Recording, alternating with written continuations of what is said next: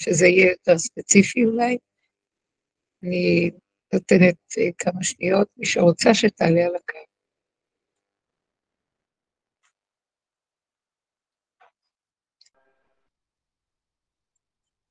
טוב.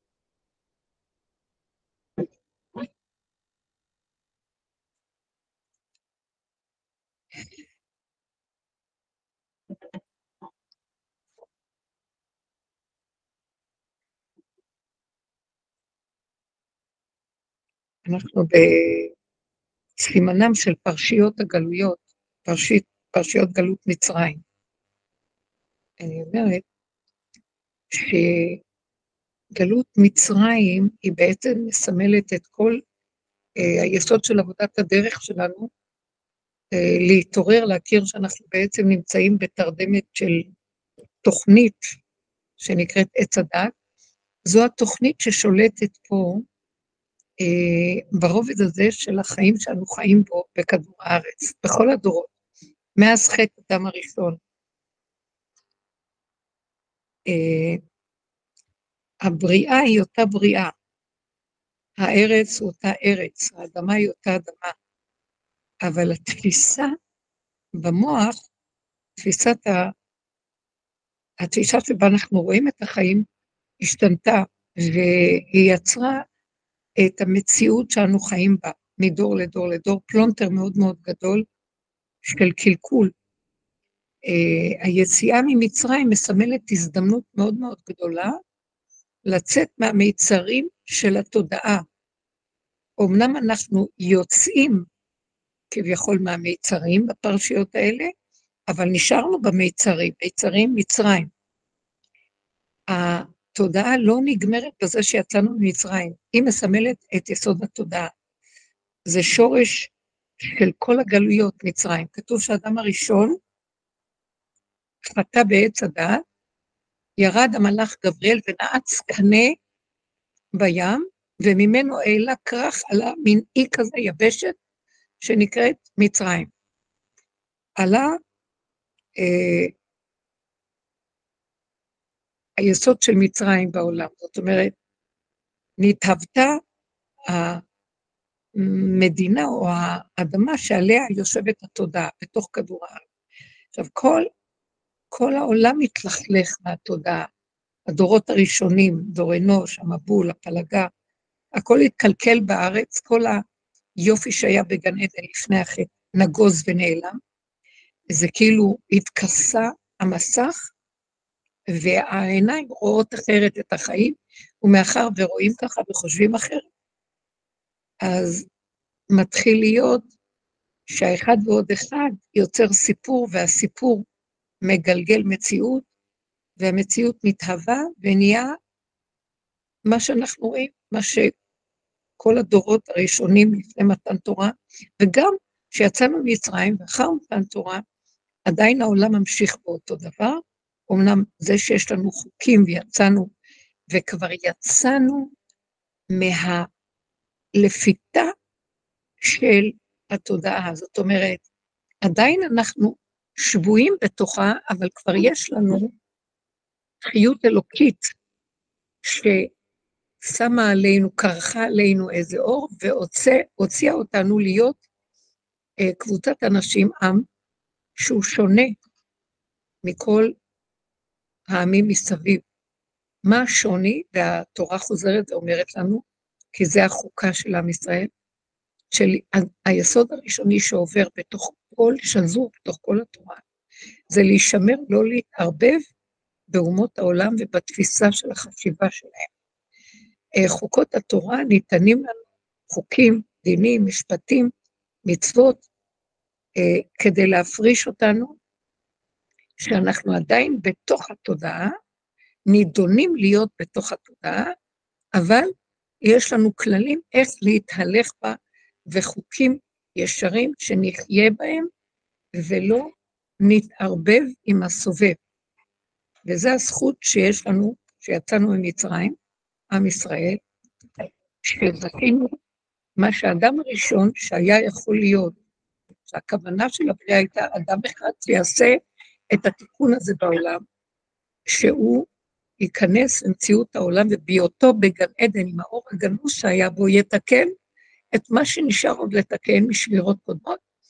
אה, לא הצליח, אכל מעץ הדעת, הוריד את עצמו, הוריד את כל העולמות, וכל העולם, כל הצאצאים אחריו התקלקלו וירדו, התכסה האור ועלה, נגנז, ונשאר מציאות קשה של דמיון, כמו שאנחנו בדרך הרבה מדברים על התודעה הזאת, וחקרנו אותה, שאנחנו רואים שהיא תודעה של דמיון, של ריבוי, של ספק, של אפשרויות, של אה, תמיד האדם גולה ממקומו, מאז שאכלו מעץ הדת, זאת הגלות.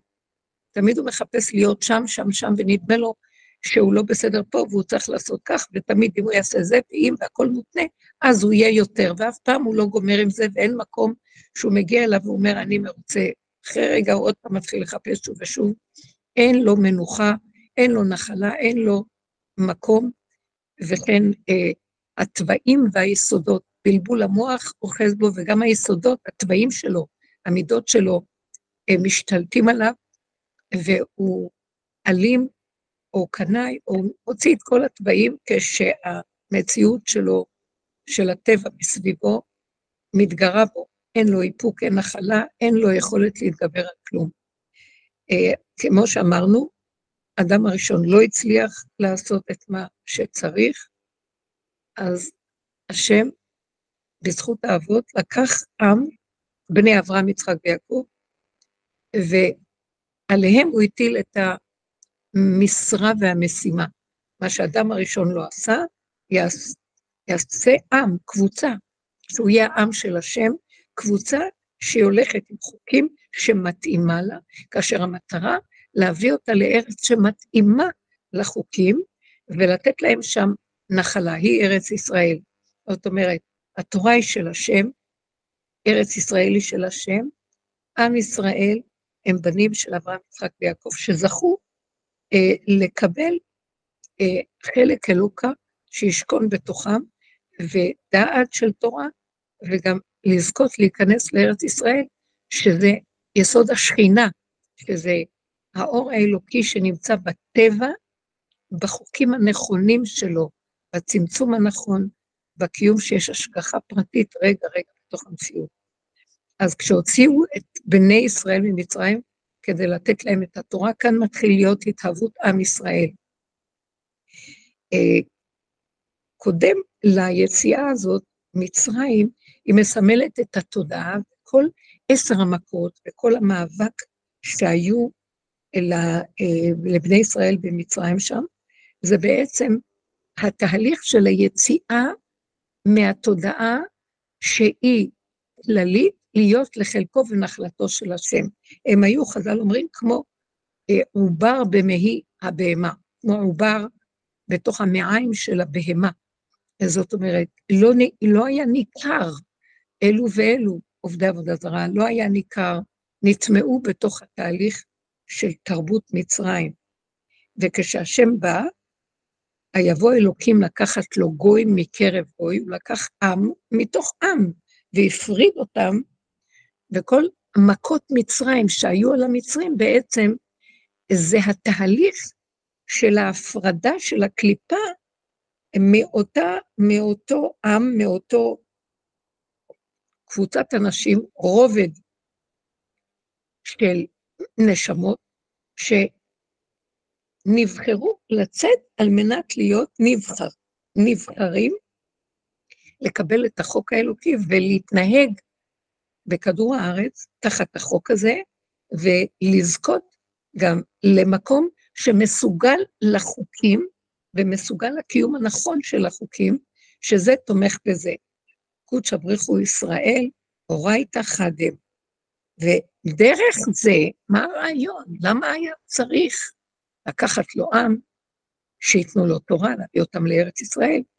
ארץ ישראל שקולה כנגד כל הארצות, עם ישראל, 70 בני יעקב, 70 נפש ירדו מצרים הם כנגד 70 אומות העולם, אה, והתורה היא תורת הבריאה, שבה הקדוש ברוך הוא הסתכל בתורה הקדומה, בשורשים הקדומים של התורה, זה התוכנית של הבריאה, ואיתם הוא ברא את העולם.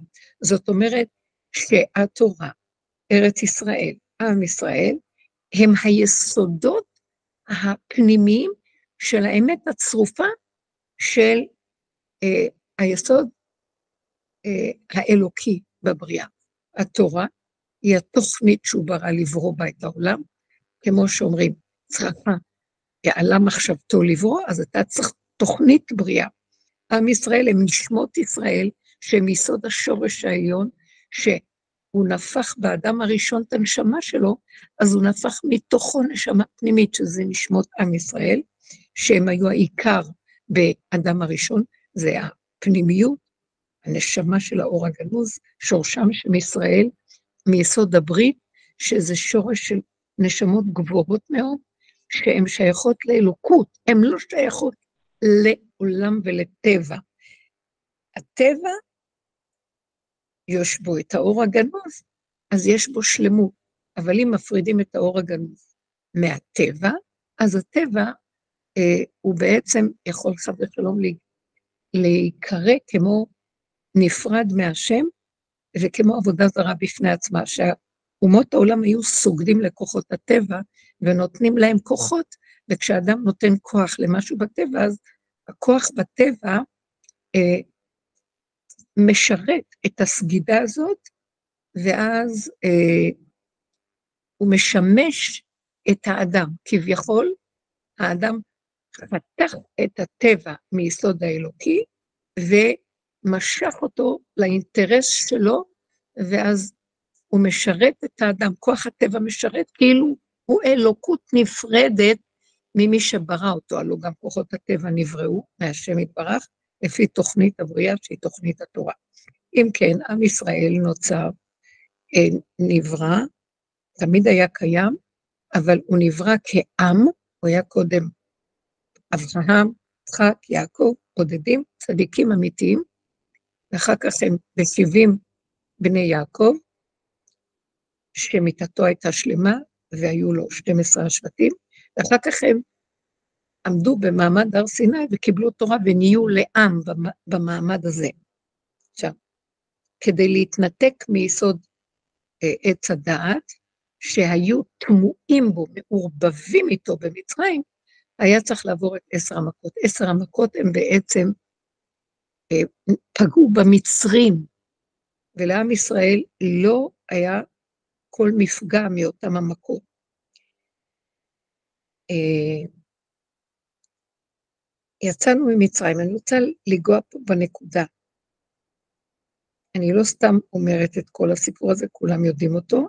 אני רוצה להעיר כמה נקודות חשובות שהן קשורות לדרך שאנחנו עובדים בה, ואני רואה בהן אסמכתה גדולה מאוד לדרך, ובעזרת השם אני רוצה לקשר את זה למציאות של היום, כמובן. כי הכל דבר אחד. כמו שאמרנו, תודעת עץ הדת, ברגע שהאדם אכל, כל הכדור התלכלך. מצרים זה היסוד של כל, זה, זה השורש, זה הממלכה של תודעת עץ הדת. פרעה הוא המלך של תודעת עץ הדת. זה הכל סמל, זה הכל אה, יסודות. אה, כל הגלויות שעם ישראל עבר, שייכות לגלות מצרים. היא שורש וראש לכל הגלויות. רק גלות מצרים הייתה הגלות הראשית, והיציאה ממצרים עשתה תהודה גדולה, איך להוציא אותם מהתודעה. באמת, עשר המכות זה תהליכים שאנחנו מסתכלים עליהם בתוכנו, הם תהליכי ההפרדה של המוץ מן התבן, אה, של לקטוש את הזית ולהוציא ממנו את השמש, שמן הטוב והמשובח. את הכתית זה צריך מכות. המכות האלה זה הביטוש שעוברים כדי להפריד את הדבר, את היסוד הפנימי הנקי מהקליפה. אה, בתוך, אני רואה את הנקודה של גלות מצרים בתוך האדם. אני כל הזמן לוקחת את הכל ואומרת, עם ישראל, אולי אני לא אקדים את המאוחר ואני אמשיך, ואז אנחנו נחבר את זה.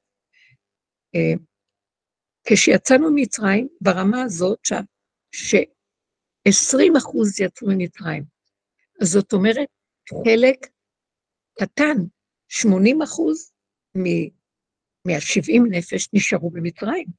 20 אחוז חמושים עלו בני ישראל ממצרים, כתוב שאחד מחמישית, זאת אומרת חמישית יצא, אחד אה, מ-20 יצאו. וזה הצוף, כאילו המיטב יצא.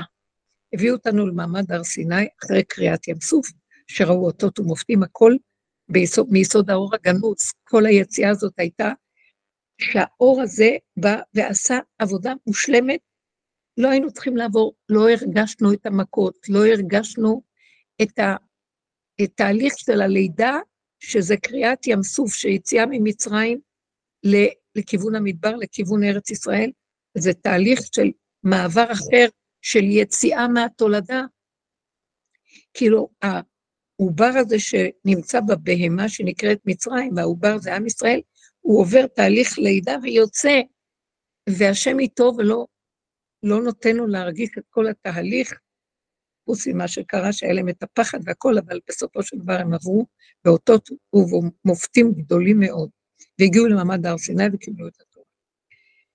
אה, כשהם קיבלו את התורה, כל עם ישראל עמד במעמד הר סיני, עליהם נאמר הפסוק, ואני אמרתי, אלוקים אתם ובני עליון כולכם. כולם היו בדרגה של איש אחד בלב אחד כאיש אחד, כולם התאחדו, זאת אומרת, כל אחד היה בפרט שלו באופן ריק, גולמי, מושלם, לקחו ממנו את הישות של עץ הדת, בא כוח והרים את כל הרשימו הנורא שהיה בהם עוד מעץ הדת, שזה לא ברגע אחד יכולים לעשות את זה, אבל הייתה מתנה גדולה, התגלה אור הגנוז, הרימו מהם את כל הכוח הזה, והם נשארו, כל אחד בפרט שלו, כאשר השם מחבר אותם לעם. כל אחד היה פרטי, שבתוך הפרט שלו, השם חיבר את כולם לכלל אחד, האור הגנוז חיבר אותם. הם לא היו צריכים דעת שמחברת אותם. הדעת היא מחברת, היא עושה אני פה, ההוא שם, בוא נתאחד, בוא נהיה אחים, בוא נהיה חברים, בוא נוותר לו, בוא ניתן לו, בוא נרכין, בוא נעשה לו חסד, בואו ייתן לי, אני אתן לו, בוא נאהב וכן הלאה. זה הכל טבע וזה, ותלוי בדבר. באותו מעמד, כל המציאות הזאת נעלמה, אף אחד לא חיפש את השני.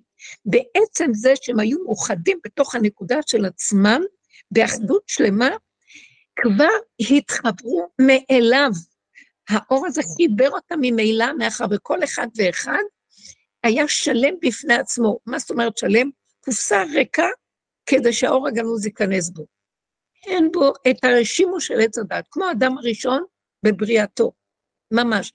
שהשם יצר את האדם, עפר מן האדמה, ואז נפח בו את הנשמת חיים. הנפיחה הזאת היא הורדת האור הגנוז, לשעתו. כולם היו בני עליון, אלוקים, ואני אמרתי, אלוקים אתם ובני עליון כולכם. אבל זה לא החזיק מעמד. המשך הפסוק הוא, כי אכן כאחד השרים תיפולו. זאת אומרת, אתם בסוף לא החזקתם מעמד במעמד הר סיני, במעשה העגל נשברו הלוחות הראשונים שמשה נתן להם, זאת אומרת, המצב הזה של, ששמעו את האור של השם, שמעו את הקולות, לא היו בטבע בכלל. כל מציאות עץ הדת נעלמה, שזה המסך המפריד, שזה טבע בלי בורא. זה טבע, ונותנים לטבע כוח, עץ הדת. זה יש כוח, יש כוח כזה ויש כוח כזה, יש כוחות כאלה בבריאה, ויסודות בבריאה, והכל נפרדות, וכל כוח יש לו כוח בפני עצמו, והאדם רץ מכוח לכוח והוא מחבר ומנסה להשתמש. אה, זה, כל זה נעלם, והתגלה שיש כוח המאחד, שהקול שלו, אין הפרדה, אין כוחות, יש כוח כל הכוחות, שהוא מחיה את הכל, וממנו הכל ואליו הכל.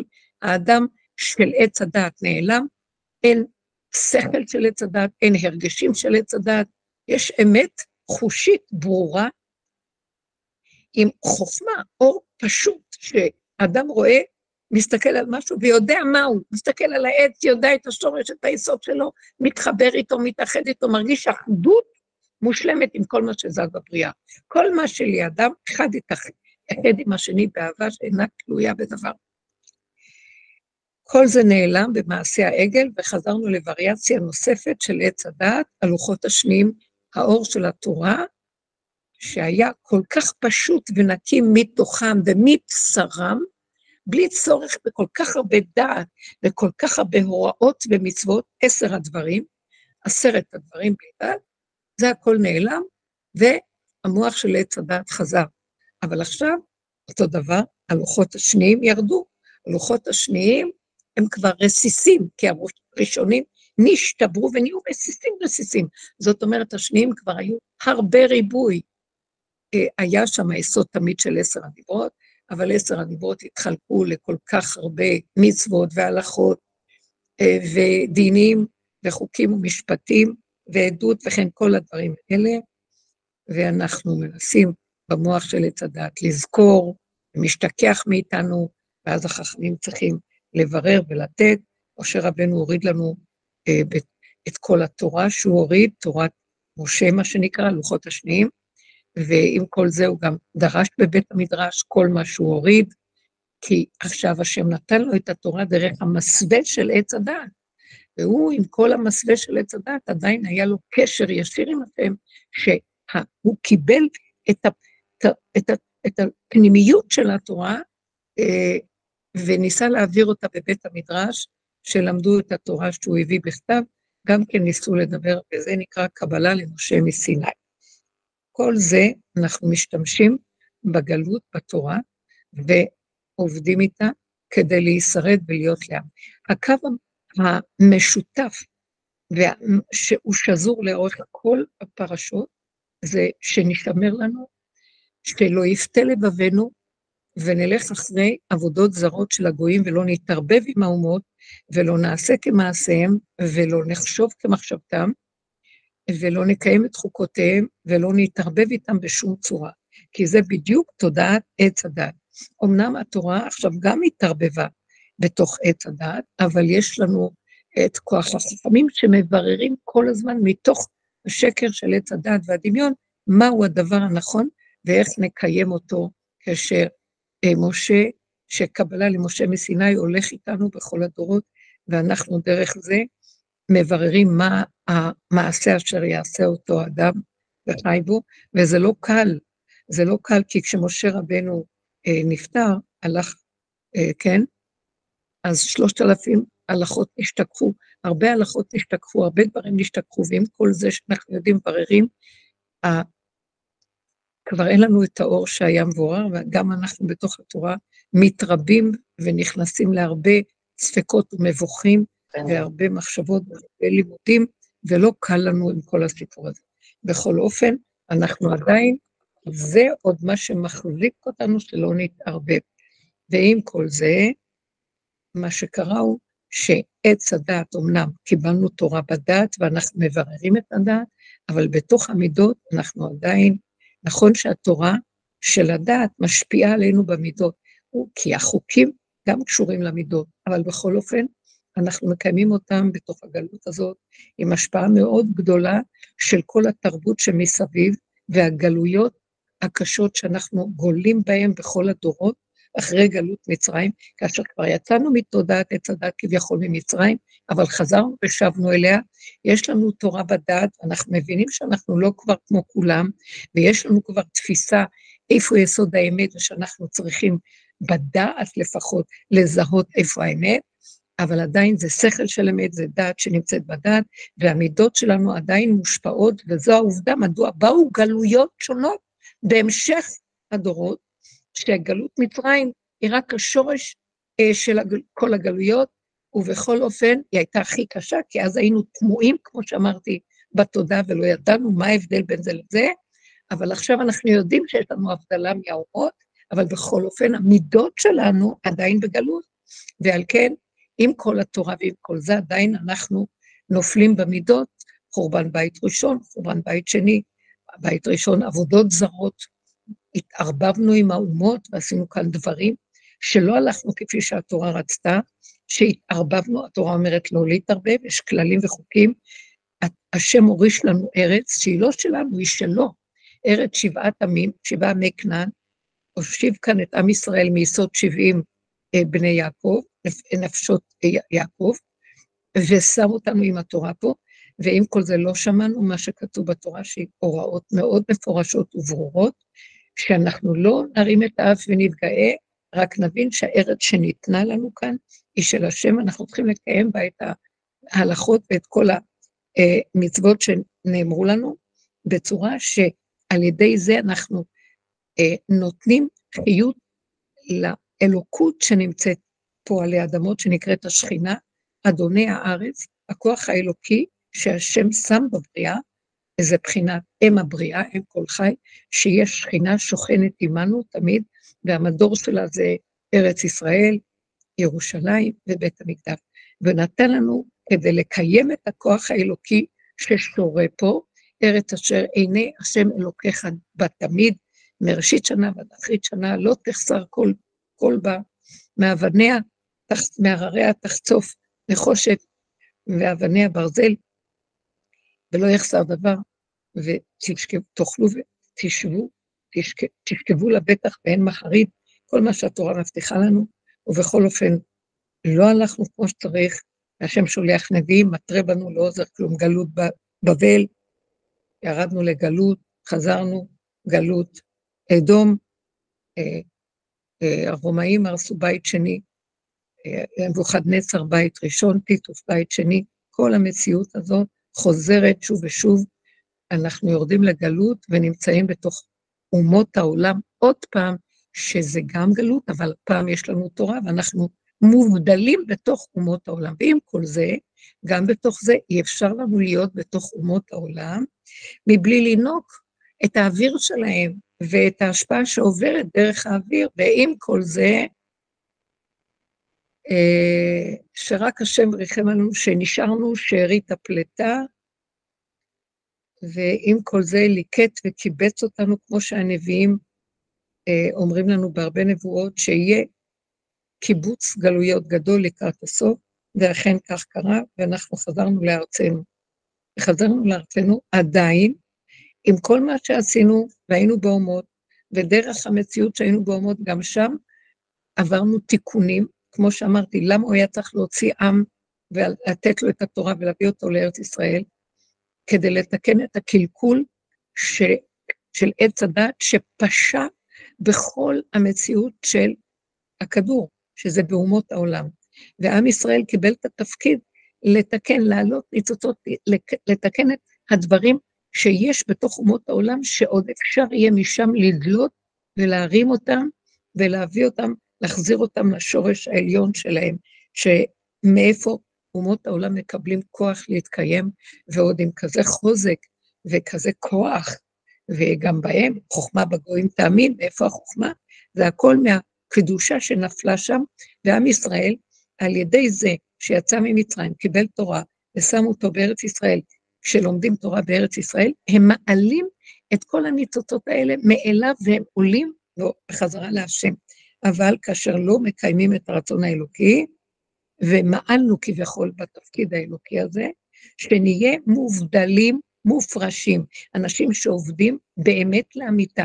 כל מה שאנחנו רק יכולים, מכף רגל עד ראש, את היסוד האלוקי, כמו שהתורה רוצה מאיתנו, באמת לאמיתה.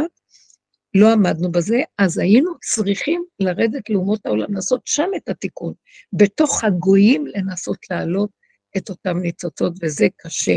אומר האריזה, אם לא היינו חוטאים, שהיינו בארץ ישראל, לא היינו צריכים לגלות, יכול הכל היה להגיע עד אלינו, אדם יושב ולומד תורה, מקיים תורה בארץ ישראל, זורע, חורש, אה, אה, ומקיים אה, את המצוות שתלויות בארץ ישראל, תרומות, מעשרות, לקט, שכחה, פאה, אה, עורלה, וכן כל מה שצריך, אז הכל היה מאליו מטהר והולך. באמת אנחנו רואים בפרשת בלק, שאומר, אה, בלק מזמין את בלעם לקלל את עם ישראל, כאשר הוא בדרכו במדבר להיכנס לארץ ישראל. הוא אומר לו, לך הרע לי את העם הזה, אולי נוכל. ונכה בו ואגרשנו מן הארץ. הוא אומר לו, בוא, תקלל את העם הזה, בוא, תקלל אותו. אה, אולי נוכל ונגרש אותו מן הארץ. אז נשאלת השאלה, מה אכפת לך, אתה מואב, יושב גבוה בארץ מואב, עם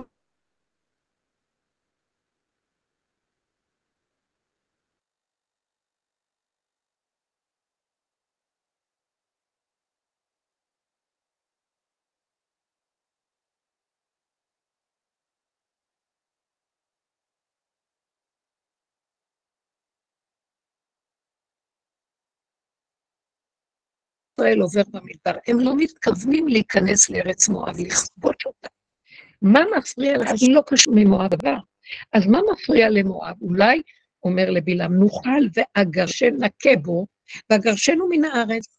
אלא מכאן אנחנו רואים המילה ואגרשנו מן הארץ, אומר השם משמואל, אחד המפרשים, שלגרש אותו מן הארץ, הכוונה שלא ייכנס לארץ ישראל, כי הם ידעו, הם היו מהסוג של המחשבים, שהם אה, קונספירציה. כובשת את העולם עם הכוחות, שהם חושבים שאין השם וחושבים שהם אה, יעשו מה שהם רוצים עם כל הטינוף שלהם בכדור הזה, ויכבשו אותו וישעבדו את כל העולם אליהם, אז הוא אמר לו, בוא נקלל אותם, שלא ייכנסו לארץ ישראל, כי ברגע שישראל נכנסים לארץ ישראל עם התורה, הלך עלינו, מה שנקרא. אה, הם פשוט, הם ישבו בארץ ישראל, והם ילמדו תורה, והם יקיימו את המצוות, ואנחנו פה ניעלם מהעולם. לא נוכל לעשות את מה שאנחנו רוצים. הכוונה, כל הרשות וכל המזימות של הכישופים וכל אה, כוחות כוחי ועוצם ידי וכל המחשבות האפלות של רודנות לכבוש ולרדות בעולם, ייעלמו מעליהם, לא יחזיקו מעמד עם הכוח שנמצא בתוך עם ישראל, שהוא הולך נכון, משם הוא כובש את כל העולם, ומבטל את הרע מהמקום שלו. שימו לב איזה עבודה מדהימה זאת. האדם עומד והוא עובד עם הנקודה הפנימית שלו בדרגות הכי פנימיות בתוך עצמו, לא שם לב מה קורה מסביב, עצם זה שהוא עובד על הנקודות הפנימיות שלו, בהיותו יסוד שמכיל את כל העולמות. מפה קטנה, אה, לוח בקרה שמרכז ומצמצם את הכל. נשמות ישראל הם שורש של הכל. כמו שאמרתי, התורה היא שורש, אה, נשמות ישראל שורש, ארץ ישראל שורש של הכל, שורש של כל הארצות, שורש של כל הנשמות, ושורש של כל החוכמות, זה התורה. עם ישראל וארץ ישראל. ואם האדם נכנס בנקודה הפרטית שלו, גם תיקחו עכשיו את המילה. אנחנו חוזרים לאותו שורש רציתי להגיד. אם אדם עובד ברמה הפנימית האמיתית עם עצמו, ולהסתכל, כל עם ישראל עובדים, אחד עובד. עשר כאלה שרק עובדים ככה, ולא מסתכלים ימינה-שמאלה, רק עם עצמם ודורשים מעצמם עד הסוף, בלי לתת למוח עץ הדת, איפה השני השלישי, למה השלישי כן, למה אני לא והוא כן, ולמה אני כן והוא לא. שום דבר, רק עובד עד הסוף עם נקודות שלו, בתוך היסודות הפנימיים, מתוכו הכל מסתדר. מתגלה אלוקות בבריאה ומטפלת בכל מה שצריך.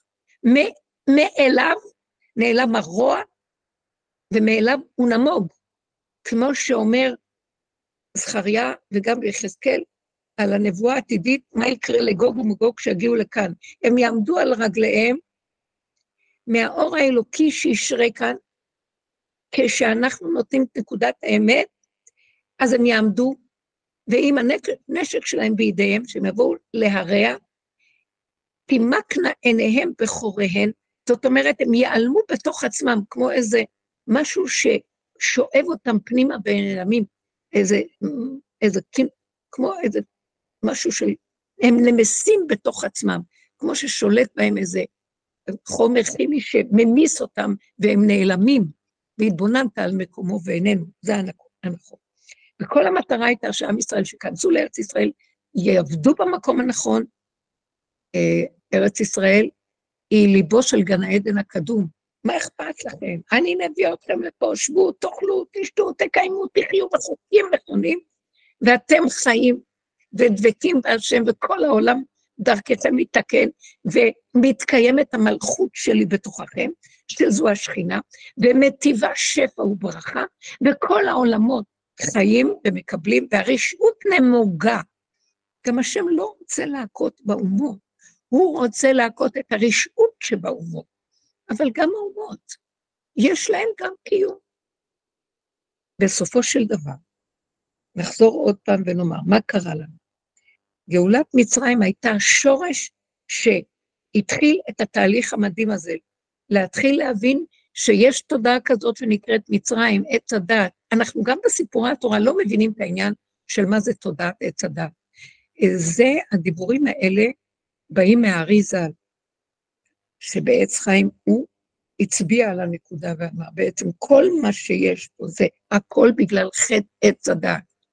והשם העיר לי לראות את זה מתוך הכתבים, מתוך הדיבורים, מתוך שורש העבודה המדהים שקיבלנו, שזה השורש הפנימי של העבודה שלקראת הסוף. תורה, ושורש התורה בעצם, אנחנו חוזרים לשורש שלה, אה, בסוף הדורות מקבלים את התיקון של המידות, שורשי התורה עם המידות.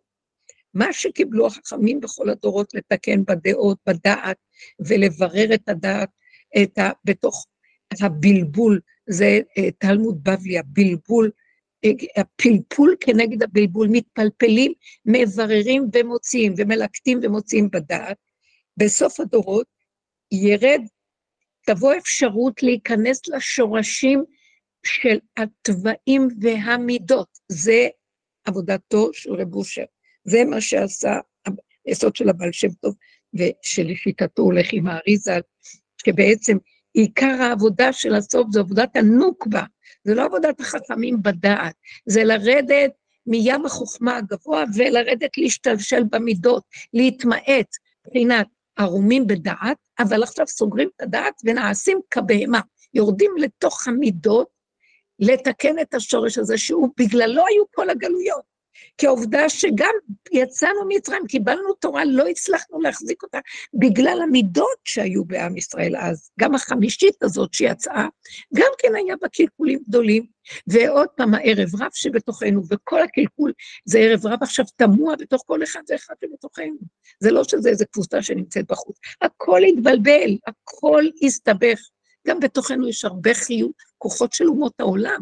היינו בגלות, כל כך הרבה גלות, אלפיים שנה, גם השבעים שנות גלות בבבל, והרבה עוד נשארו בגלות, לא כולם עלו יחד עם עזרא ונחמיה, ולא כולם אחר כך אה, חזרו לפה גם אחרי הגלות של אלפיים שנה, חלק נשארו עוד בכל העולם, יש יהודים, יש עוד כאלה שנמצאים, אנחנו תמוהים בתרבויות העולם. תודעת עץ הדת היא ברורה יותר, ואנחנו מבינים, חקרנו אותה בצורה מופלאה. תקשיבו, נסתכל עליה שוב. זה דמיון שירד על העולם, מסך של דמיון. כאילו הרכיבו משקפיים, ועכשיו אדם, מה שקרה לו כשהוא אכל מעץ הדת, הוא הושפרץ החוצה. אם הוא היה בפנים וחי עם המציאות הפנימית, אה, כולו מקשה אחת על ירחה, על פרשה, כל כולה, על גביעיה, הכל מתוכו יוצא, הכל מתוכו הוא חי וחי עם השם, וגם השכל שלו, הכל מתוכו. עכשיו, הושפרץ החוצה בדמיון, וכל הראייה שלו הוא בחוץ. אין לו לב, כאילו נאטם לו הלב, ויש לו רק ידיעה, הוא מסתכל החוצה, הוא, הכל בגירוי תגובה. וכשהוא מסתכל החוצה, הוא רואה הרבה, ככה הוא בתוך עצמו, הוא בפנים, הוא רואה את הנקודה שלו, הוא רואה מתוכו, הוא יודע מה נעשה בחוץ, אבל הוא לא מושפע מהבחוץ להגיב. אלא עכשיו, הוא יצא מהמקום הפנימי, והוא כאילו יושב, עומד לו על איזה, כמו איזה יתוש שעומד ליד האור גבוה, ומשם הוא צופה ורואה את כל העולמות. אז זה עושה ככה, כאשר הגאווה היא היסוד שנכנס בו. התחושת האני העצמי. אז האני העצמי, ישר הוא רואה עולם, אומר, זה העולם שלי, למה הוא עושה ככה? ואם הוא היה רק עושה ככה וככה היה ככה, ולמה זה ככה? ואולי ישנה זה את זה, הוא לא רואה את עצמו, הוא רק רואה את השני. והוא חושב שהוא יודע מי הוא, זה דמיון של אני. וככה הוא מתנהל בעולם, ומאחד לאחד הכל שטחי, גירוי תגובה, גירוי תגובה, תגובה, גירוי, ונהיה מציאויות חיצוניות, כמו כדור שלג, אה, בלון כזה שמתעופף והוא מתגלגל והולך ומתגלגל ומתרבה וגדל, אה, מה שנקרא סיבה, תוצאה, אה, מה שנקרא חוק ההסתברות, אם תעשה כך וכך, בעולם של החוק החיצוני, זה וזה יהיה הסיבה וכן הלאה. גם כוחות הטבע וכל מה שאנחנו יודעים על הטבע, חוקות הטבע כביכול התערבבו בתוך הרגשיות והדמיונות של עץ הדת. אנחנו לא רואים את הטבע נקי כמו שהוא, הטבע הוא נקי, הוא משרת את האדם בדקות, בקטן, במתיקות האדם, בתוכו יש שכינה, שמילה קטנה שהוא עושה, הטבע אה, משמש אותו, בדיוק איך שהוא צריך לנקודה שלו, לפי הטבע שלו, לפי הצורה שלו, וה... אופי שהשם נתן לו, בקטן, בצמצום הפנימי האמיתי, ועכשיו זה הלך לאיבוד. אנחנו מנסים לשלוט בכוחות ולרדות בכוחות, ומנסים שהכוחות ישרתו אותנו אה, לפי אינטרסים שהם אה, אפלים ולא נקיים, והם אה, עם חשבונאות ונגיעות עצמיות וכן הלאה. אנחנו הלכנו לאיבוד, תודעת עץ הדת, ואם לא הייתה התורה שבכלל נותנת לנו לפחות איזה קצת משהו, בכלל היינו הולכים לאיבוד, ועדיין עם כל זה, גם במידות, אנחנו אה, מבוזבזים ומקולקלים. למעט כמה אנשים פנימיים, תלמידי חכמים וכאלה שהם מאוד מאוד מכניסים את המוח שלהם כל הזמן בחוקים כדי, מפחד שהם רגע יוציאו ויתערבבו בעולם, גם ילכו לאיבוד, אבל גם זה ניתוק, כי לא זה מה שהתורה רצתה. התורה לא רצתה שנחיה במוח, עם רגליים במוח, היא רצתה שנוריד את הרגליים לארץ ישראל, ונזרע ונחרוש, אה, ונשתמש בכל הכלים של הטבע, ונקיים את השכינה בטבע שלה, עם החוקים שלה, בתוך הטבע, אה, עם חוקים נפלאים, ואין פחד ואין יראה שמא נלך לאיבוד. אבל גלינו מארצנו ונתרחקנו מעל האדמה הפשוטה והקיום של החוק הפשוט בתוך האדמה, והלכנו לאיבוד וכולנו רק מוח ודיבורים והבנות והשגות ואפשרויות, והכל מתוך תודעת עץ הדעת. אה, גם לימוד התורה הוא הפך להיות ספרייה, דעת, הרבה ידע, הוא מעניין, הוא יפה, והוא נעשה עולם בפני עצמו שהוא כמעט לא מחובר לגוף. האדם יכול להיות עם המוח שלו בכל העולמות, אבל הוא מנותק מהנקודה של עצמו ומהחיבור לארץ ישראל, והוא לא חי את הנקודה הפנימית, וקשה מאוד, ומצבנו עגום, עם כל זה שזכינו לצאת ממצרים וקיבלנו את התורה. כי התהליכים היו קשים בגלל החלק שכמו שאני אומרת, החלק הפנימי הזה, שלא מצליחים להגיע אליו כל הדורות, וזה להוריד את המוח וידעת היום והשבות האלו, כלל להוריד אותו למידות, להתחיל להתבונן במידות הפרטיות. עכשיו אני אעבור לחלק השני. אז כל הגלויות נובעות מזה שאנחנו לא מצליחים להוריד את החלק הזה. לקראת הסוף מתבצרת עבודה חדשה, זה אור חדש שמביא, הוא הכנה לאור האמיתי, וזה עבודת אליהו הנביא, שיבוא להשיב אותנו, להשיב לנו את הדעת אל תוך הלב.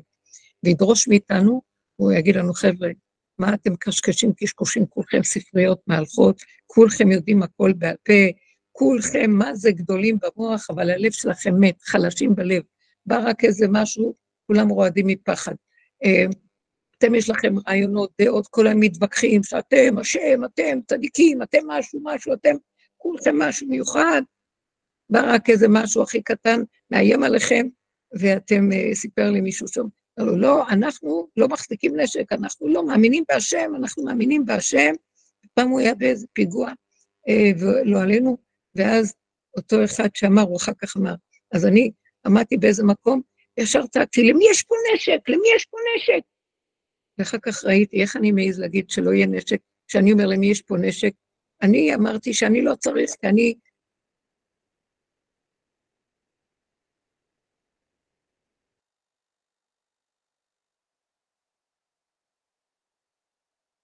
אז אם אני כל כך יש לי אמונה ביטחון בתורה, זה יש השם, ופתאום נעצרתי ואמרתי, מת מתחת, ואני מבקשת מישהו שיש לו נשק.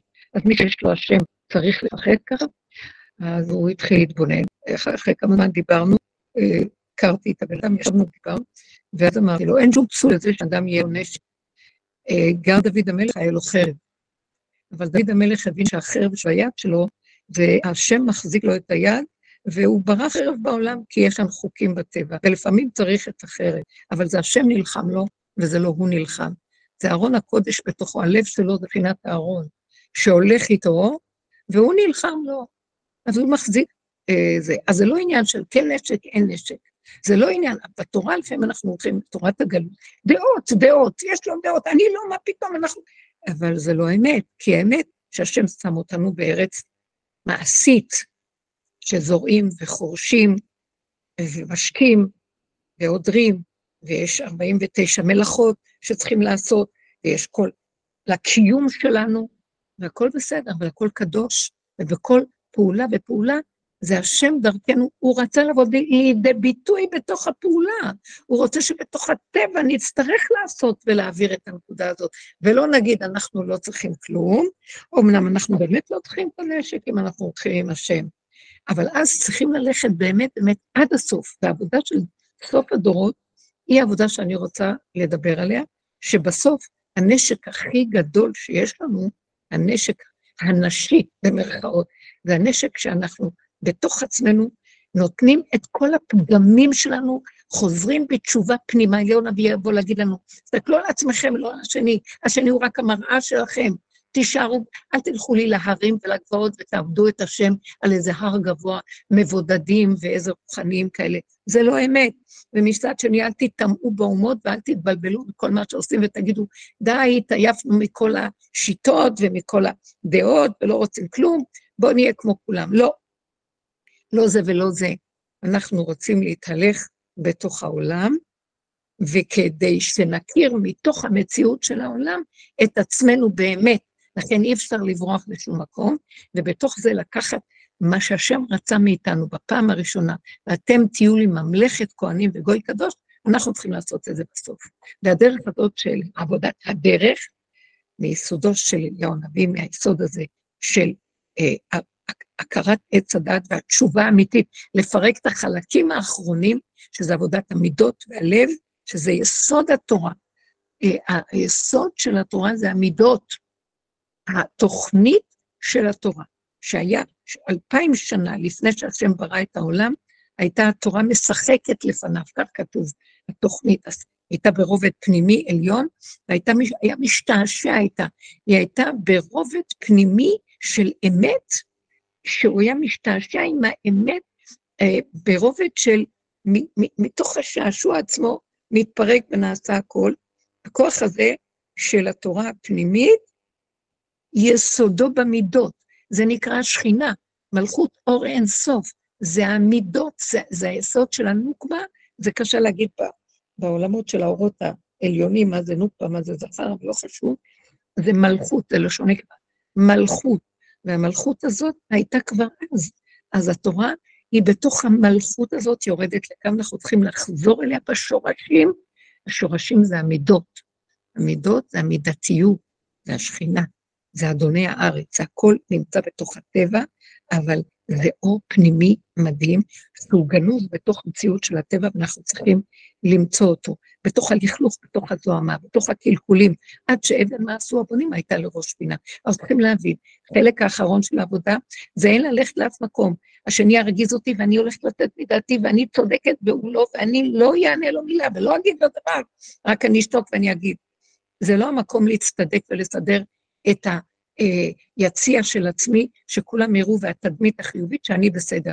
עכשיו זה המקום שלי לראות, תראי איזה קוצר רוח שלך, תראי איך את שונאת, תראי איך את כועסת הבן אדם. עוד מעט תהרגי יהודי, את הולכת להרוג יהודי, כי הוא אמר דעה לא כמו שלך.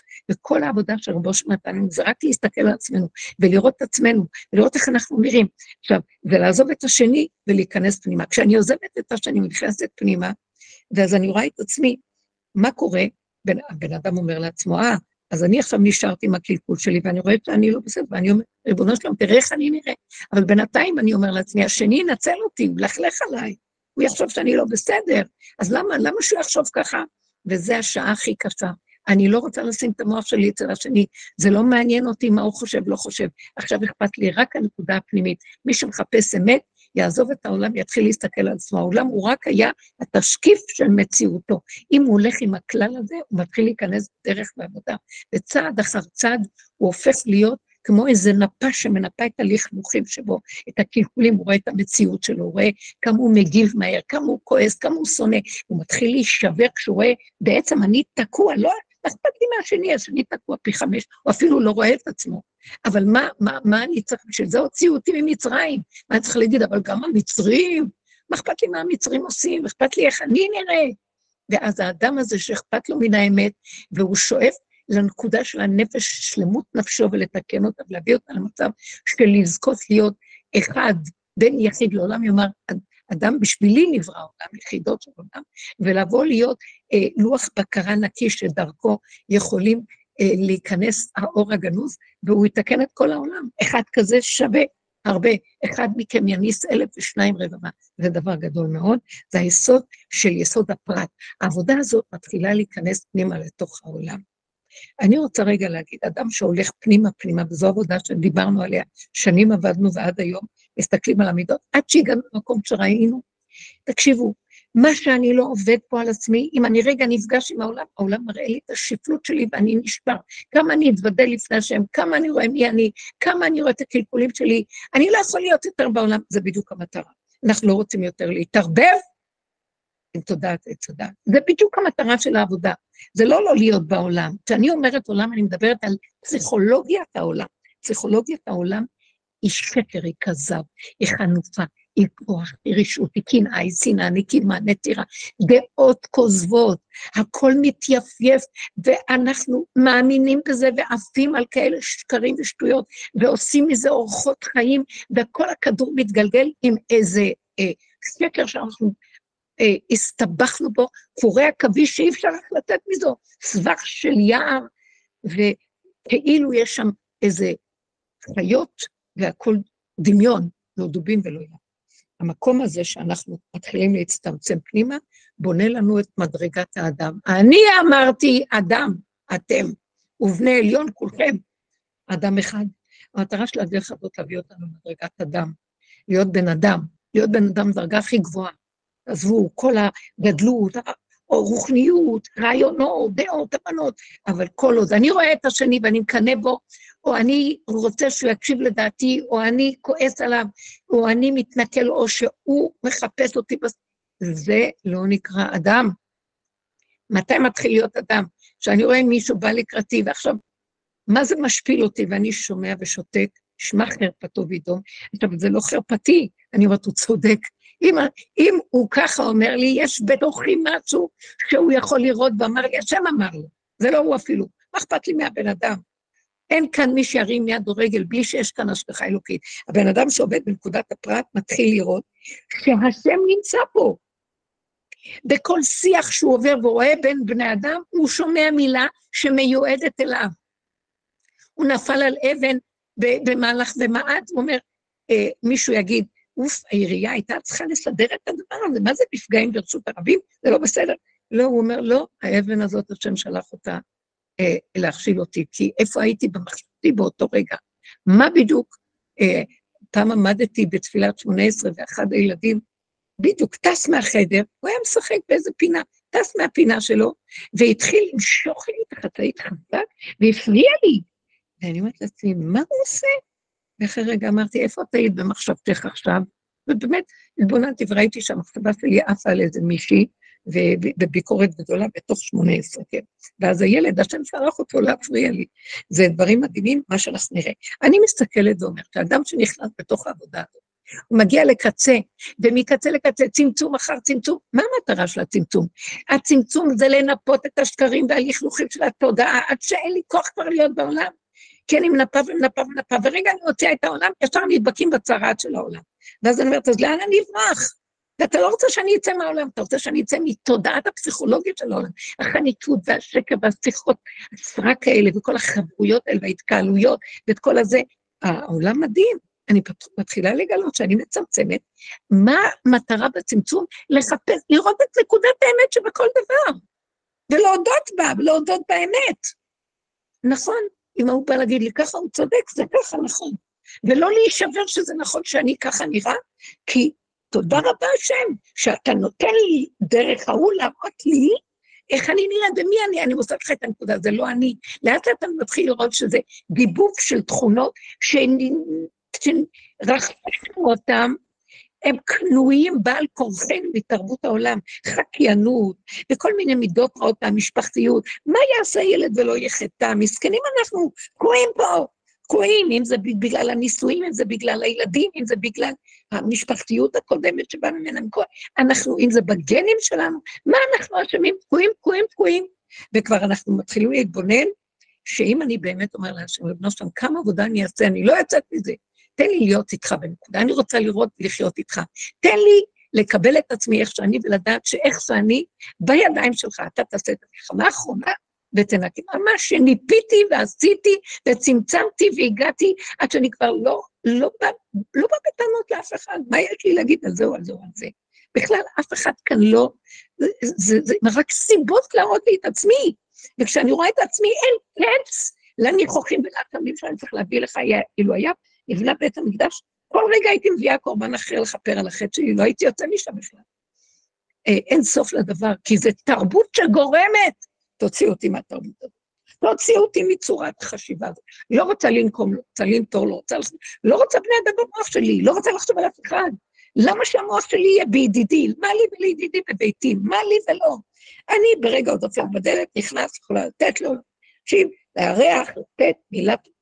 ברגע שהמוח מתחיל לעקש אותי, למה אני צריכה את זה? זה עץ הדת. זה הסבך שמסתבך. כי האמת היא נקודתית, פעולה מעשית, נכונה, לפי חוק האמת והיושר.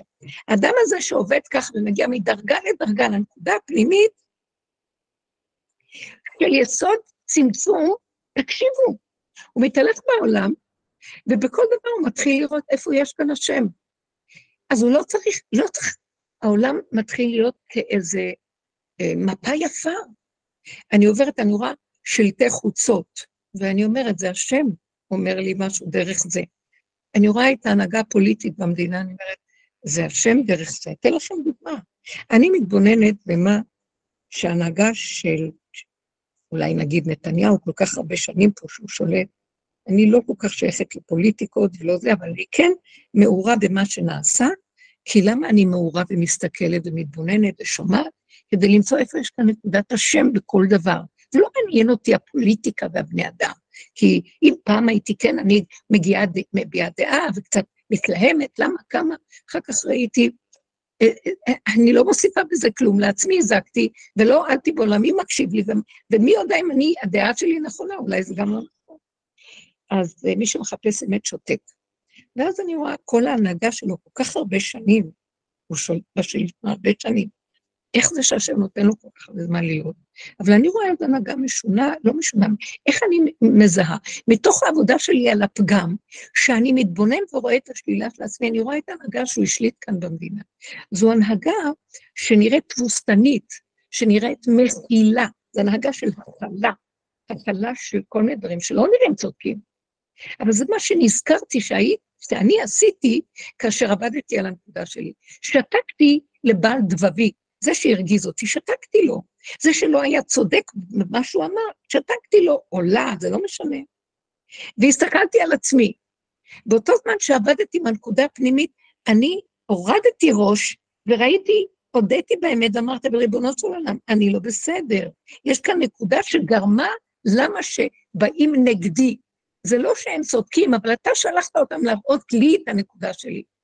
אז באותו רגע אני כביכול עזבתי את השני, לא מתווכח, לא מתנצח, לא מראה את הכוח שלי ואת היכולות שלי, ובתוך עצמי אני עובר תהליך של ספלות. איך השני רואה אותי? כשפל. כל האויבים מסביב וכל ההנהגה פה, שכביכול מרימים ראש אה, לכל מיני קבוצות שיש פה, ואלה האזרחים שנמצאים פה מורידים, הם, הם כאילו נהיו כמתגוננים.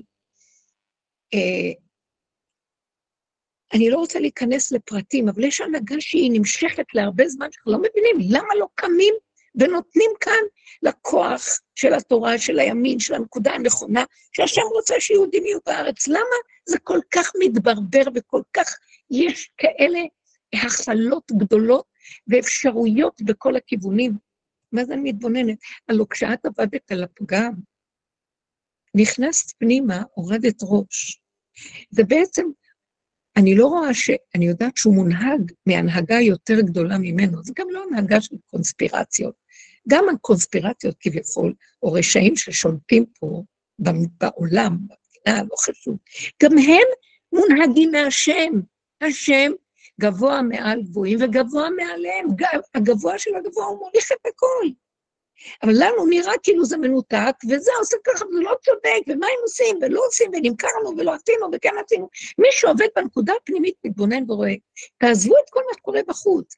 הכוח הולך פנימה, הוא מוריד ראש לתוך המציאות, אנחנו יושבים כאזרחים עם הורדת ראש, ושולטים בנו כל מיני קבוצות מיעוטיות שנמצאות כאן, מיעוטים למיניהם, כל מיני רעים כאלה ואנשים ללא תרבות, ואלה המסכנים שארית הפלטה, שכבר התקבצו לארצם, אין להם מה להגיד נשים ולא יודעים מה לעשות, מנסים לקיים מצוות, כועסים עליהם, זה, זה לא חשוב. הסתכלתי על עצמי וראיתי, את זוכרת אה, כמה היית צריכה להיכנס פנימה, והלב שלך היה כעס, וחם ליבי בקרבי, והגיגי דיבר אש, דיברתי בלשוני, אומר דוד המלך.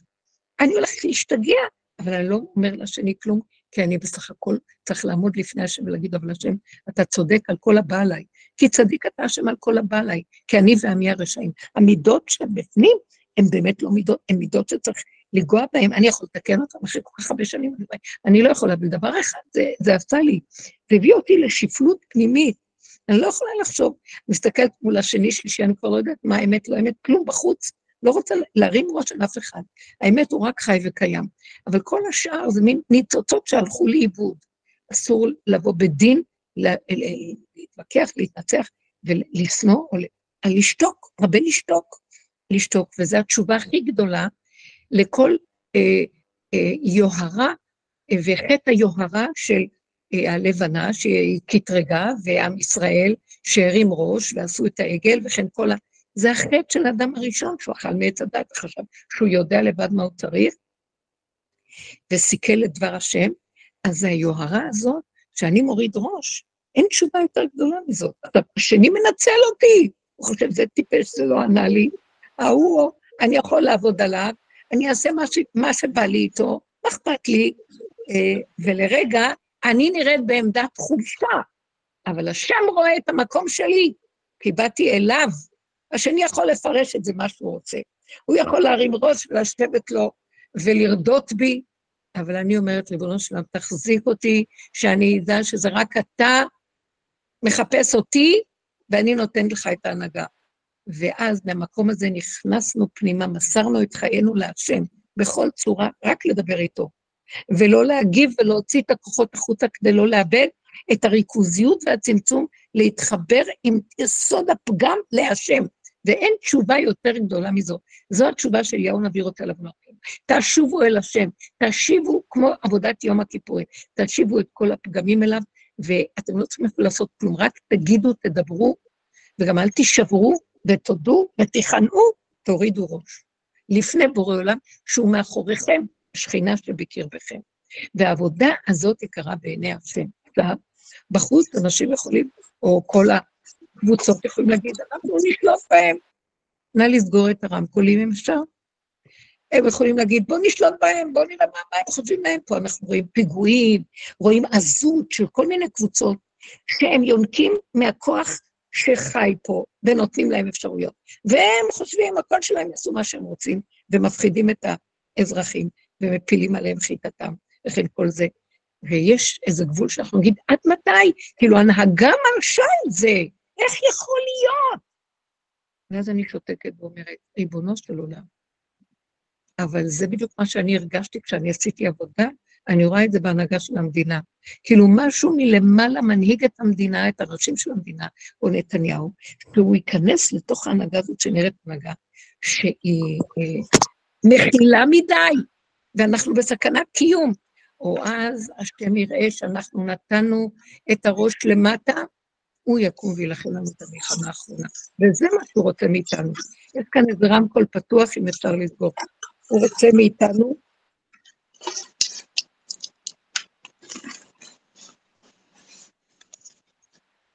הוא רוצה מאיתנו את הכניסה פנימה של העבודה הזאת, היא עבודת הסוף.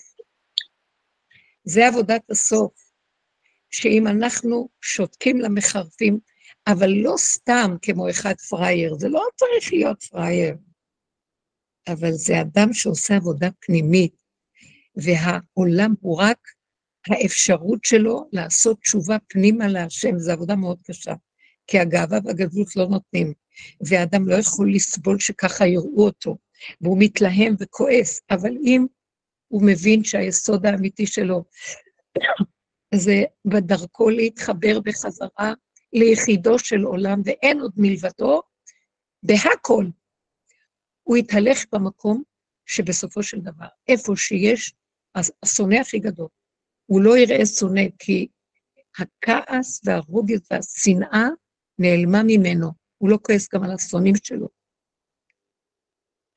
זו הנהגה שנניח אדם כזה אין לו נשק, הולך במקום, והוא לא שונא אף אחד, כי הוא רואה את השפלות שלו, והוא אומר להשם, הקיום שלי זה רק בידיים שלך. לא משום שיש לי ביטחון בך, זה גם כן תודעת עץ הדת עם האמונה הדבילית, שמה, אנחנו רק מאמינים בהשם, לא צריך כלום, מה, אנחנו רק שייכים אליו, מי יעשה לנו משהו? מה מי יעשה לנו משהו? הסתכלת על עצמך, איך אתה נראה? בתוכך מידות הכי רעות מקטרגות עליך, כל שונא שבא, הקטרוג תופס מיד. אתה בסכנה. עד שאדם לא צולל פנימה ורואה את הלכלוך, את מה שיש בתוכו, וליבו נשבר בקרבו, וגם אחרי זה הוא מתגבר על עצמו, לא להישבר, ואומר, אבל אבא, זה מה שאני גבולי ואין לי יכולת כלום, הבאתי את עצמי עד הקצה אליך, רק אתה תשלוט בי ותחיה איתי, דרכי אתה חי, אין לי מציאות, תשמור עליי. אני לא צריך שום הגנה, אתה הגנה שלי, הנשימה שלי, אני אפילו... המוח שלנו כבר לא נמצא בחוץ, מה קורה בעולם. אז הפחד מהעולם גם מתחיל להיעלם, בגלל שאין מוח שאומר לי פחד. יש מוח שאומר לי, תראי איך את נראית, אם יש לך פחד זה כי את לא מחוברת אליו, אז אני לוקחת את הפחד ומעלה את זה אליו, ומכל מידה עושה, אנחנו עושים עבודה לחבר אליו. בסופו של דבר, הקשר שלי עם השם, דרך המידות האלה, זה, שם מתגלה השם והוא שומר. אני לא צריכה להגיד לו, אני עושה את זה כדי שתשמור עליי. מאליו זה קורה. אני יכולה להתהלך במקום. אה, למשל, היו חברים, שרב אושר, חברים של רב אושר, שהוא קרא להם חברים, התלמידים שלו וכל ה... קרא, אנחנו קוראים חברים אחד לשני, מחוברים בדרך, והוא בזמנו, אחרי מלחמת ששת הימים, הוא קנה שטחים יחד עם הרב אלפנט, ש, שיש שם איזו ישיבת אה, איטרי שנמצאת באזור, על יד האזור של קבר חן. זו שכונה ערבית שנקראת בית צפפה שם, ליד האזורים של אה, בית לחם, הכיוון של ללכת לאזור אה, של קבר רחל. איפה שתלפיות, האזור הזה, גילו, אז הוא קנה שם כמה שטחים והושיב שם חברים שלו שיגורו שם. אז אפשר היה לקנות בתקופה הזאת, כן? ואז אה, כשעברו שנים, חברים נשארו שם לגור, וזה שכונות ערביות, זאת אומרת, זה מין שכונה גדולה ערבית בתוך ירושלים. אז החברים שאלו את רבו של אלה שגרים, האם אנחנו צריכים לשאת נשק? אנחנו גרים בתוך שכונה ערבית. אז הוא אמר להם, לא, אתם לא צריכים לשאת נשק. הוא שם אותם בתוך בתים, חלק גרים ביחד, חלק מופרדים בין כל השכונה, השכונה פה, שם. הוא אמר להם ככה, אם אתם תעבדו עם המידות בתוככם, ותראו, הפחד שיש לכם, נניח, אחת אמרה לו, אני גרה שם, אני מפחדת, אני לבד שם בח... בדירה שהיא בית שהוא אה, לא יחד עם כל החברים באותו רחוב, אז הוא אמר לה, שאת מפחדת מערבים, תדעי לך שמה שאת יכולה לעשות לעצמך מהפחד שלך, הערבים לא יכולים לעשות לך. אז זה לא ערבים, זה את עם עצמך. אז הוא אמר לה, תיזהרי מהמחשבות של הפחד, תתני את זה להשם, ולא תדעי שום מחסור, ולא ייגעו בך ולא שום דבר.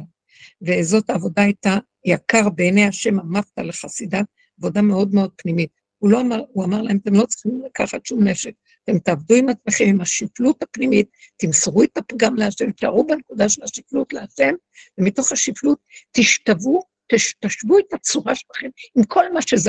לא תראו, ערבים, לא ערבים, כן ערבים, זה לא משנה שום דבר, אין כאן אף אחד, יש רק השם, וכולם רק הכלים שלו, אף אחד לא יזיק לכם. אל תלכו ותראו, ואז המוח שלכם יגיד, זה ככה, הוא ככה, ואתם תיתנו לזה כותרות, תיתנו לזה אה, תיאורים והרגשות, ואז תפחדו, ואז תשנאו, ואז תתגברו או לא תתגברו, לא לעניין, כי אז צריך נשק. אם תלכו בעבודה נכון, לא תצטרכו נשק. זו הייתה הוראה, והם עבדו עם זה, הם עבדו עם זה. זאת אומרת, משתווה לנו העולם כמו שזאת ששאלה אותי.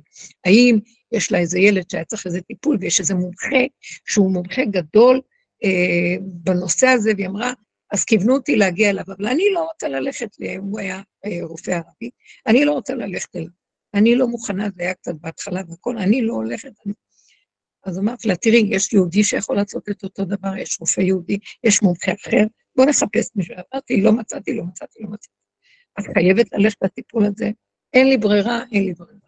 אולי השם ירפא, אולי לא צריך, אולי לא עזר כלום, היא חזרה לאותו דבר. אמרת לה, אם כן, וביררנו את כל האפשרויות בטבע, וראינו שאין אפשרות, אז תלכי לרופא הזה, ועכשיו כשאת הולכת אליו, אל תחשבי עליו מי הוא, מה הוא, למה הוא. הוא מקצועי, הוא יודע את הנקודה, לך עם הנקודה, ואל תתני שום כוח למחשבות שלך, לא חרדה, לא פחד, לא מה עשו שם, והוא שייך לקבוצה שקשורה לכל אלה, האתנית הזאת, וכן הלאה. לא, שייך כלום. לא לחשבן, לא לחשוב, לא לדעת, לא להבין, לא כלום. קחי ממוקדת עם הנקודה שאת צריכה. כולם כלים של השם, הוא ייתן לך את הישועה שלך. אם זה הנקודה, הוא יכול לתת גם דרך זה. אליהו הנביא מתלבש בתוך זה. כמון, תלכי לעניין הזה, וזהו, ולא לחשוב. וככה היא עשתה. לא לראות ולא לשמוע. היא חזרה ואמרה לה שהיה לה אחר כך מזה ממש אור גדול, והילד קיבל, היא אמרה, זה, אמרתי לה, זה לא היה הוא, זה בורא עולם דרכו נתן לך. לא לראות שום דבר, כי אין עוד מלבדו, ולי כל הארץ, הארץ והכדור, הכל שייך לבורא עולם, ולא שייך לאף אחד כאן שום דבר, וזה הכל שלו, כי משלך ומידיך נתנו לה. אז בסופו של דבר, אתה יכול ללכת אם אתה רוצה סליחה? אני לא יכולה לעשות את זה. בסופו של דבר, המקום הזה שאנחנו מדברים עליו, זה היסוד הזה. שאם אנחנו מצמצמים את היסוד ומגיעים לנקודה להשתמש ביסוד התוואים, כל מה שמסביבנו, מה שמגרים אותנו מבחוץ, פנימה, בתוך יסוד המידות, להעביר את הכל אליו, בתוך השתהות, התבוננות, הכרה, הגדרה, מי אני, מה אני, למה אני כאן. אני רואה לאט לאט שזה תוואים שיש בתוכי, שרק השני העיר לי אותם ועורר לי אותם. זה לא שלו, זה אף אחד לא עשה לי כלום, זה הכל שייך אליי, ושם לעמוד חזק חזק ולא לתת ממשות לשום דבר, ברצות השם דרכי איש, גם אויביו ישלים עמו, כמו שכתוב אה, במשלי. זאת אומרת, ועוד דבר כתוב במשלי, אם רעב שונאיך, האכילהו לכם, כי גחלים אתה חוטא על ראשו. זאת אומרת, בסופו של דבר, כאשר אנחנו הולכים עם הנקודה שאנחנו חוזרים כמו שעם ישראל, וייחן ישראל בלב אחד כאיש אחד, יחידה אחת. גם אנחנו הרבה פעמים בורחים דרך המילה עם ישראל, עם ישראל, כלל ישראל, לא, ואנחנו לא לוקחים אחריות על נקודת הפרט, ששם נמצא המפתח שפותח את הכל לגאולה. ונגמר כבר לרוץ ולהסתתר מאחורי מושגים עליונים וכותרות. כלל, כולם ביחד. אה, יש דבר גדול בכלל, זה דבר מאוד גדול לכלל, וכשכולם כאחד, מתאחדים ברגע אחד, כולם, כמו תפילה שהייתה בכותל, 50 אלף איש, זה דבר מאוד מאוד גדול.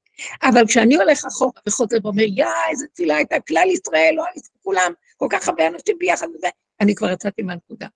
אסור להשקיף, אסור לתת דעה, אסור, כי יצאתי מנקודת האמת. באותו רגע שהייתי שם, זה נקודת היחידה. כל אחד היה שם, אחד משישים דקות. אבל כשאני יוצא החוצה ומתחיל להשקיף ונותן הגדרות והכלל והכלל, הלכתי לאיבוד. אז זאת אומרת, הכלל והפרט זה דבר אחד, כאשר הוא תמיד ציר מן הכלל אל הפרט. כי הפרט הוא תמיד קיים בכל הכלל, והכלל הוא דבר שיכול להפך להיות וירטואלי אם אני לא נוגע בפרט. אז צריך להישאר בנקודת הפרט, כמו שאמרנו, וייחן ישראל בלב אחד כאיש אחד, בנקודת הפרט. נקודת הפרט הזאת נכנס בה השם, והוא מחבר לכלל. ולא אני אעשה על ידי שטיקים וטריקים של המוח, שזה נגיעות וכל מיני רעיונות ויפה, ורצונות שיסמכו אותי והרגשות, ואני אחבר את עצמי לכלל. זה לא נכון. אנחנו רוצים לחזור לנקודה הזאת ולגמור עם הגלויות ועם כל התודעה הקשה הזאת, שממנה כל האיסורים והסבל והכאב של בני האדם, בני האנוש בכלל, גם ישראל בתוך כל התורה, עוד יותר גם. כי כשאנחנו לא הולכים נכון, בנו היא פוגעת הכי הרבה. ויש לה כעס עלינו, למה אנחנו לא גואלים אותה? כי גם בה יש נקודה שעץ הדת אומר, הארי ז"ל, הוא, הוא בסוף עץ החיים. בתוך עץ הדת, בשורשו העליון יש נקודת עץ החיים. מרשע דלית יד היסוד של הדת העליונה לפני שנכנסה בעץ הדת. זה משם השורש של הכול. אז אנחנו רוצים לפרק את ההשתלשלות של הכדור שלג הזה שמתגלגל במחצית, ולחזור ליסוד הפרטי האמיתי, שורש עץ החיים שנמצא בתוך העץ הזה. זה נקודת הפרט והצמצום שיש כשאנחנו מצמצמים, רואים את נקודת האמת בכל דבר. ובכל דבר שרואים את נקודת האמת, זה הנקודה האלוקית שבדבר. נקודת השכל של הדבר האמיתי, זה האלוקות שבדבר. מזה חי הדבר. אנחנו רוצים לחזור ליסוד הזה ולמסור לו את המציאות. אנחנו לא רוצים להתהלך עם הקודקוד שיער מתהלך בשמה, זה ראש של עץ הדת, ולא נגמרות עלינו הגלויות והסבל וההריגות המשונות. עכשיו אני יודעת שהנהגה שהולכת פה בכדור, אלה שנכנסים בעבודה נותנים אפשרות, זה כבר מזמן, משיח פה, והכל עומד על רגליים, ועמדו רגליו בהר הזיתים. זאת אומרת, רגליו פירושו של דבר, שהנוכחות האלוקית היא באה, והיא באה עכשיו במידת הדין לנקום את נקמתה, את דם ישראל השפוך. נקמות, נקום נקמת דם ישראל עבדיו, כתוב. איך שאנחנו אומרים גם באב הרחמים, בתפילה, ש... אני לא זוכרת את הלשון,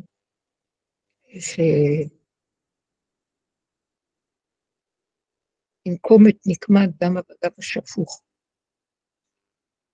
כי עם כל זה שגם בגללנו, בגלל, אבל אשמים אנחנו אדם נשפך, אבל הם הגדילו את הסאה וגם ניצלו את החגיגה לשפוך בצורה אכזרית שלא תתואר, ועל זה דנים אותם. כי גם אנחנו נמסרנו בידיהם לשלם את המס של חטא עץ הדת. כי האדם הראשון, עם ישראל, אתם קרואים אדם, ואדם הראשון, ואתם קרואים אדם שבתוך עם ישראל, זה אותה סוג של נשמה ביסוד העליון שלה, ואז אנחנו לוקחים אחריות על התיקון של עץ הדת.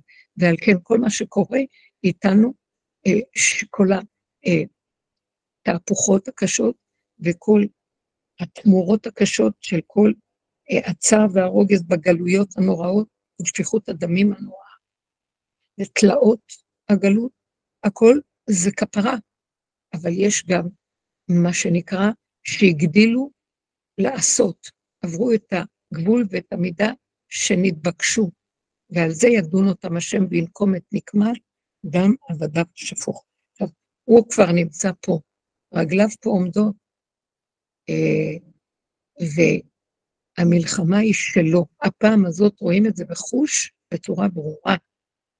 זה שלו ולא שלנו. אפילו שאנחנו רואים את הנשק והחרב והולכים חיילים מדהימים למלחמה, אבל אהרון הקודש איתם, ועם כל מה שאנחנו שומעים ורואים, ויש לנו צער וכאבים, אבל זה של השם, מלחמה להשם בעמלק מדור דור, והרצון שהוא נותן להם, והרצון שלהם להיות שם, הוא לא בכלל אה, מובן, וכל ההנהגה שיש כאן, שנראית הנהגה שכביכול רפיסות, ולמה אנחנו לא עד הסוף נכנסים בהם ומפרקים ומחסלים ומנקים את כל השטח, לא רק בעזה, בכל מה שקורה פה, ממשיכים פיגועים, ממשיכים הרמות ראש, זה בגלל שהשם ייכנס לנו בתוך המצב הזה, ויהיה רגע של רשות, שהוא ירים את הראש והוא יילחם, הוא יראה לנו את החיות האלוקית שהיא גורמת שייכנס בהם פחד, כל הרשעה והשנאה, ייכנס בפחד, שהיא לא תמצא את עצמה מרוב פחד, היא יכולה פשוט למות מפחד. היא, השם יטיל בהם פחד גדול. כל הפחד והזעם והצער שעם ישראל עבר, וגם אלה שעובדים בשורשים בפנים, הם יוצרים מציאות שזה מתאפשר, אם הולכים איתה עד הסוף, בהרכנת ראש לבורא עולם.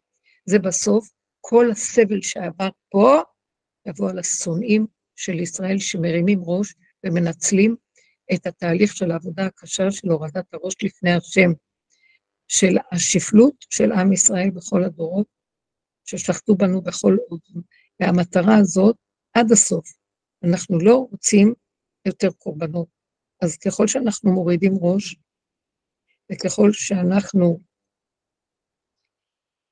ממליכים את השם על כל דבר, וזה קמים ונופלים, נופלים וקמים, ולא לי, בשביל זה צריך לאסוף את הכוחות שלנו, לא להתערבב בתרבות של העולם. זאת אומרת, להיות בעולם, לא התנתקנו, אנחנו עם הבתים, אנחנו עם המשפחתיות, אנחנו בייחוד אנשים שאנחנו נמצאים בעולם, אבל אנחנו צריכים להיות עם צמצום חזק, הגרה באוזנותיה ותאמץ זרועותיה, המוח שלנו צריך להיות בתוך המידות, הוא נמצא עם העולם, אבל לא מגיבים מהר, לא מדברים, לא מרגשים מדי, לא מתפעלים ומתערבבים, ומחזיקים צמצום ופועלים בדקויות ובעדינות בתוך דלת אמותינו בממלכות שכל אחד ואחד יש לו, בתים, משפחות שלו, אבל הכל בצמצום, לא לאבד אנרגיות בוויכוחי סרק, לא לאבד אה, חברויות של השקר והשווא, טלפונים ודיבורי שווא, לא לאבד עם ה... לרוץ אחרי כל התקשורת ביותר מדי, שום דבר, הכל צריך להיות מדויק, קצר ולעניין, כשכל סיבה שמזיזה אותי במשהו, מטרתה להביא אותי לדיבור, לבורא עולם, לדבר אליו, והוא בתוכי, ולבקש ממנו רחמים ולפתח את יסוד הדיבור והתפילה ממש, תורת דוד המלך. זה ככה עשה דוד המלך, והוא בסוף הגיע למצב שהוא אמר, בהמות הייתי עמך, אני בהמה שלך. כלפי העולם, הוא היה גיבור חיל, חזק, נלחמים שונאים מה לא עשה, בסוף כלפי השם הוא אמר, אבל אני אספתי את כל החלקים שלי ונכנעתי לגמרי להשם, ומסרתי לו את הכל. כגמול עלי אמו, כגמול עלי נפשי, והוא קם, הוא לעתיד לבוא, הכיוון הזה, הוא אז היה בחזקת משיח, אבל הוא לא באמת היה משיח, כי באמת לא נגאל לעולם בתקופתו, אבל מהמקום הזה יבוא האור הזה של מלכות בית דוד תקום ויקום. מלך מבית דוד, ואני לא אומרת, יגאל אותנו, אם כל אחד ואחד יקים את המלכות הפרטית שלו, אני חסידת עבודת הפרט. אני לא יודעת מה זה משיח הכלל. אני יודעת, הרמב"ם כותב על זה והכול, אבל אני לא רוצה לשים את המוח שם. למה לי לחפש אותו כאילו אני מחכה לאיזה קרקס שיבוא לעיר? מה אני צריכה לעשות? זאת השאלה שלי. איפה אני בתוך עבודתי? רגע, רגע, רגע, רגע. גם הוא יגיד לי, אני צריך אותך, כי איך אני אקום? ואתגלה אם את לא עושה. וגם לא יודעת מי הוא, לא יודעת כלום. אני יודעת רגע מה נדרש ממני כאן עכשיו עם סיבה שהוא שולח לי, ולהתאמן. קודם כל, דבר מדהים קורה פה. יש לי בפנים תחושה, תחושה של פנימיות, חוזק, עוז. זה ביטחון פנימי, זה, זה איכות חיים של דיבור תמידי וחיות ודופק ונשימה, והרגשה שיש שכינה איתנו. זה שווה לי את כל העולם. למה אני שווה לחכה עכשיו למישהו? וכל רגע שבא בינתיים משהו, אני מתה מחרדה ופחד על הקיום הזה, לא שווה. תהיו חזקות, תרימו את, את עצמכם, תיתנו שריר חזק, תצמצמו את המוח לתוך הפה, להרים את הלב, המידות לתוך הפה, ולדבר, ולצעוק ולדבר, ולהכניע ראש, ולבקש ממנו רחמים. לא לחשוב על בני אדם, לא להכניס במוח מחשבות רעות שליליות, לבוא בביקורת, שופטניות, ודרישות וציפיות, שקר וכזב, כלום, אין אף אחד. לרגע זה יוצא, אז לרגע זה נכנס גם בעבודה. זו סיבה, אם בא לי המחשבה, אה, שאני אפתח בעבודה הפנימית ואדבר ואתן, עד שאני מגיעה לליבי חלל בקרבי, שקט. ואני אומרת לו, אבא, זה הקול שלך, קום, תתגלה בעולמך, תביא מזור ומרפא לעם שלך, תביא מזור לכולנו. אנחנו כבר לא יכולים לחיות פה. מה אתה רוצה? שנתפגר ונמות מפה? אז בשביל מה הבאת אותנו לפה?